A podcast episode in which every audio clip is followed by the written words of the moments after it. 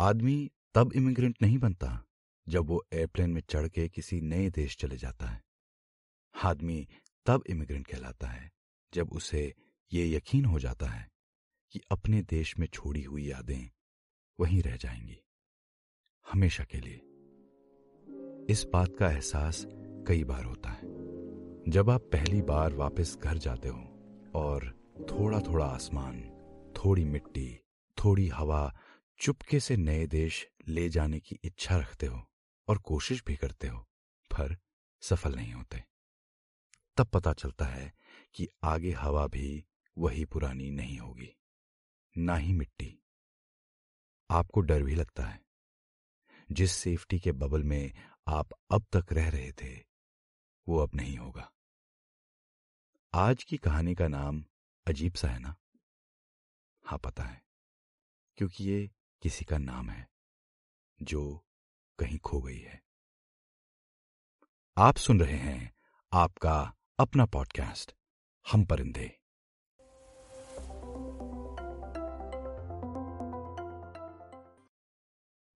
आकांक्षा, मराठी, तेईस साल में शादी करके चेन्नई ट्रांसपोर्ट हो गई। अब जाके इतने साल अमेरिका में रहने के बाद उसे पता चला कि वो उसका पहला इमिग्रेशन था।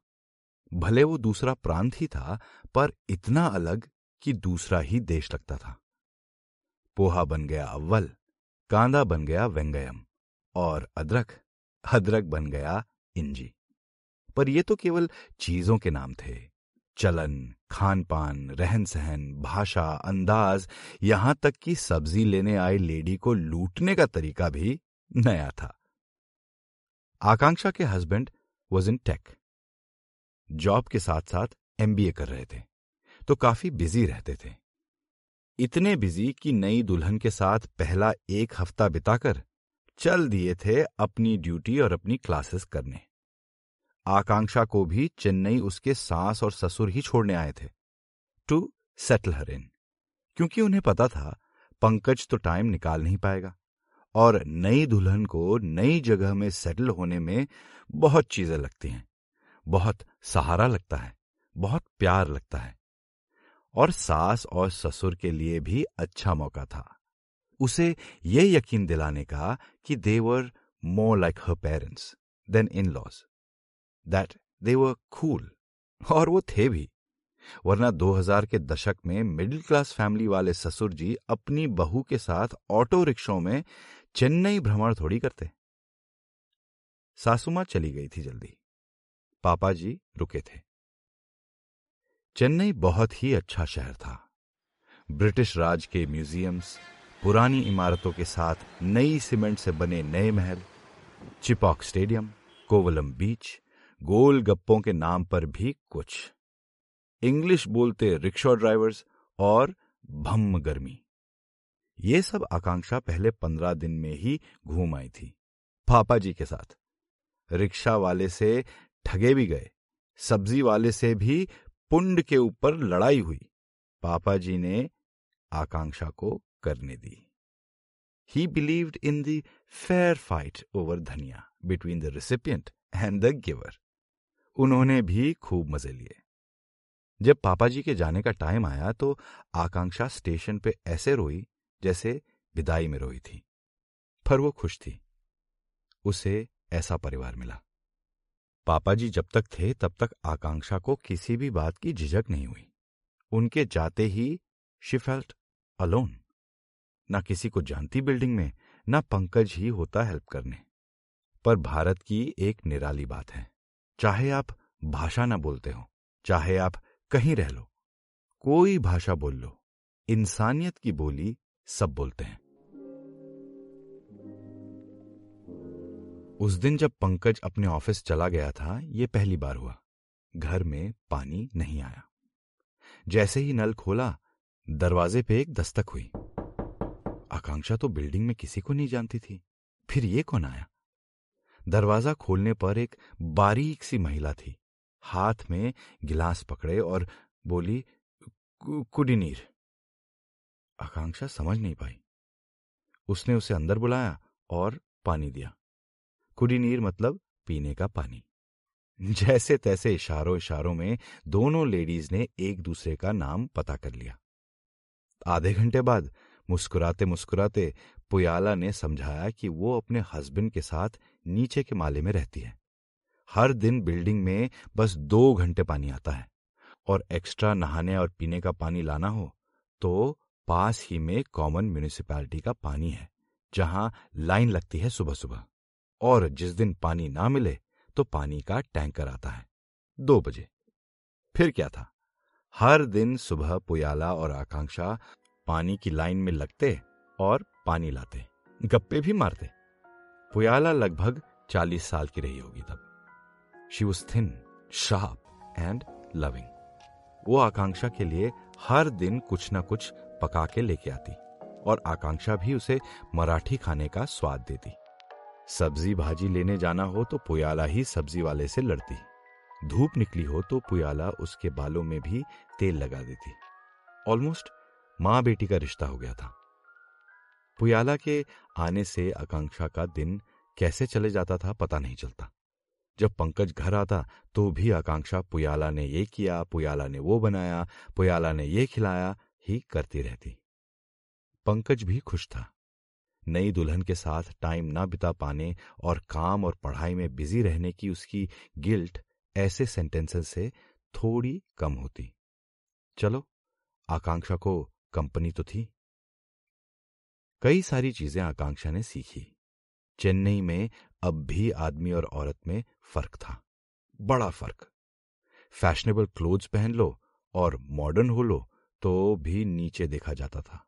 और जब पुयाला को पता चला कि आकांक्षा ब्राह्मण है तो उसकी नज़र और व्यवहार में अचानक एक बदलाव आ गया। वो आकांक्षा को और रिस्पेक्ट से बात करने लगी।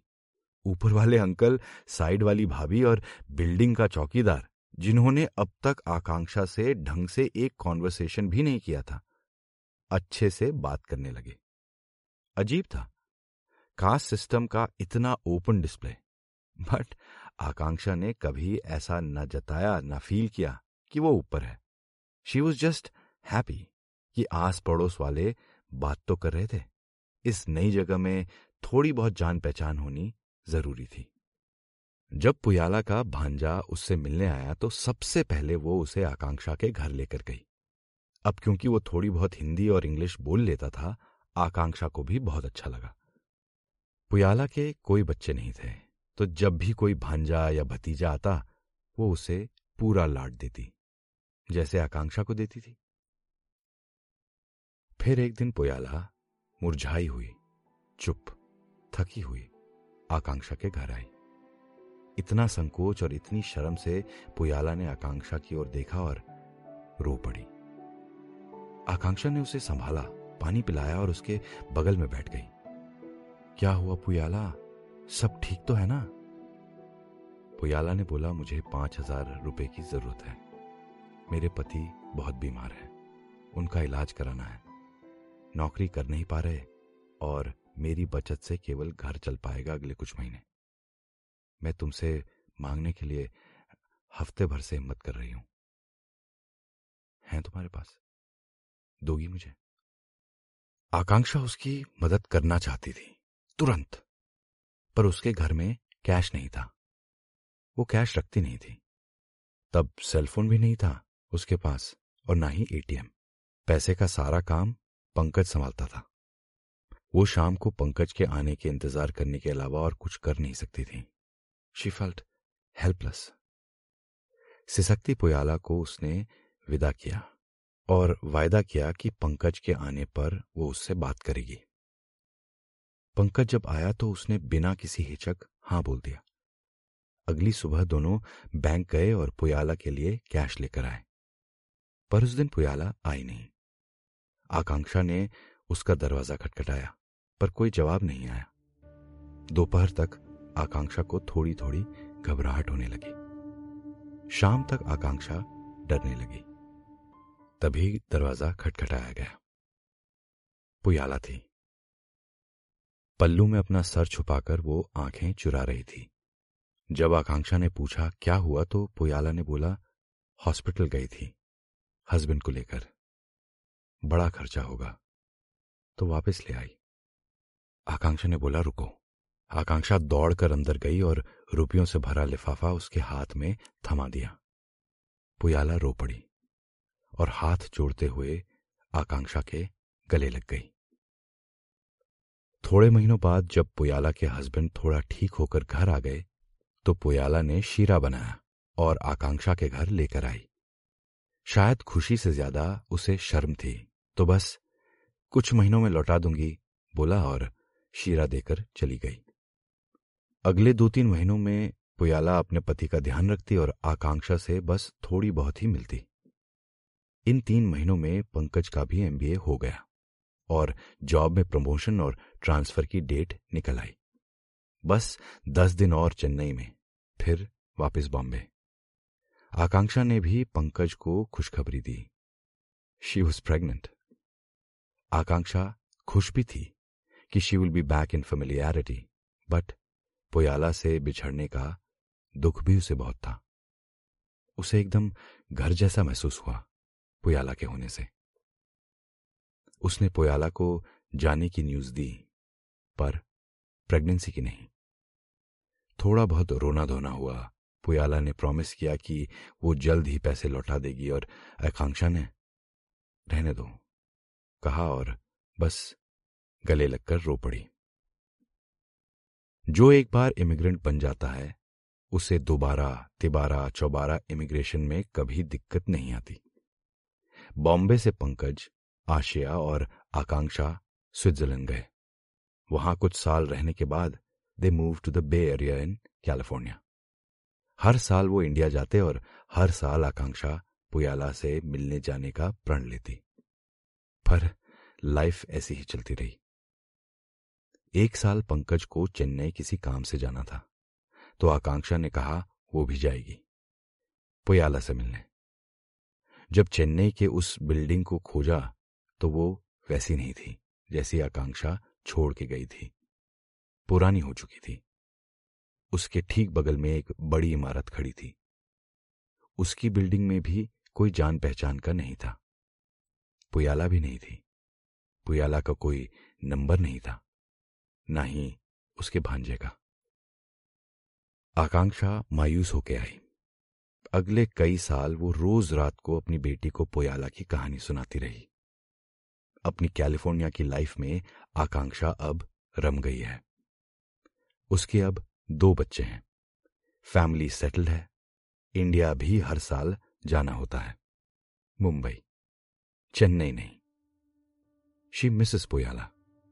उसे अब भी लगता है कि किसी दिन वो पोयाला को मिल जाएगी। उसे गले लगाएगी। उसे सब बताएगी। She misses every day. उसने ये खत कई बार लिखा है, पर कहाँ पोस्ट करती? पता तो है ही नहीं, न पुयाला का, न उसकी यादों का।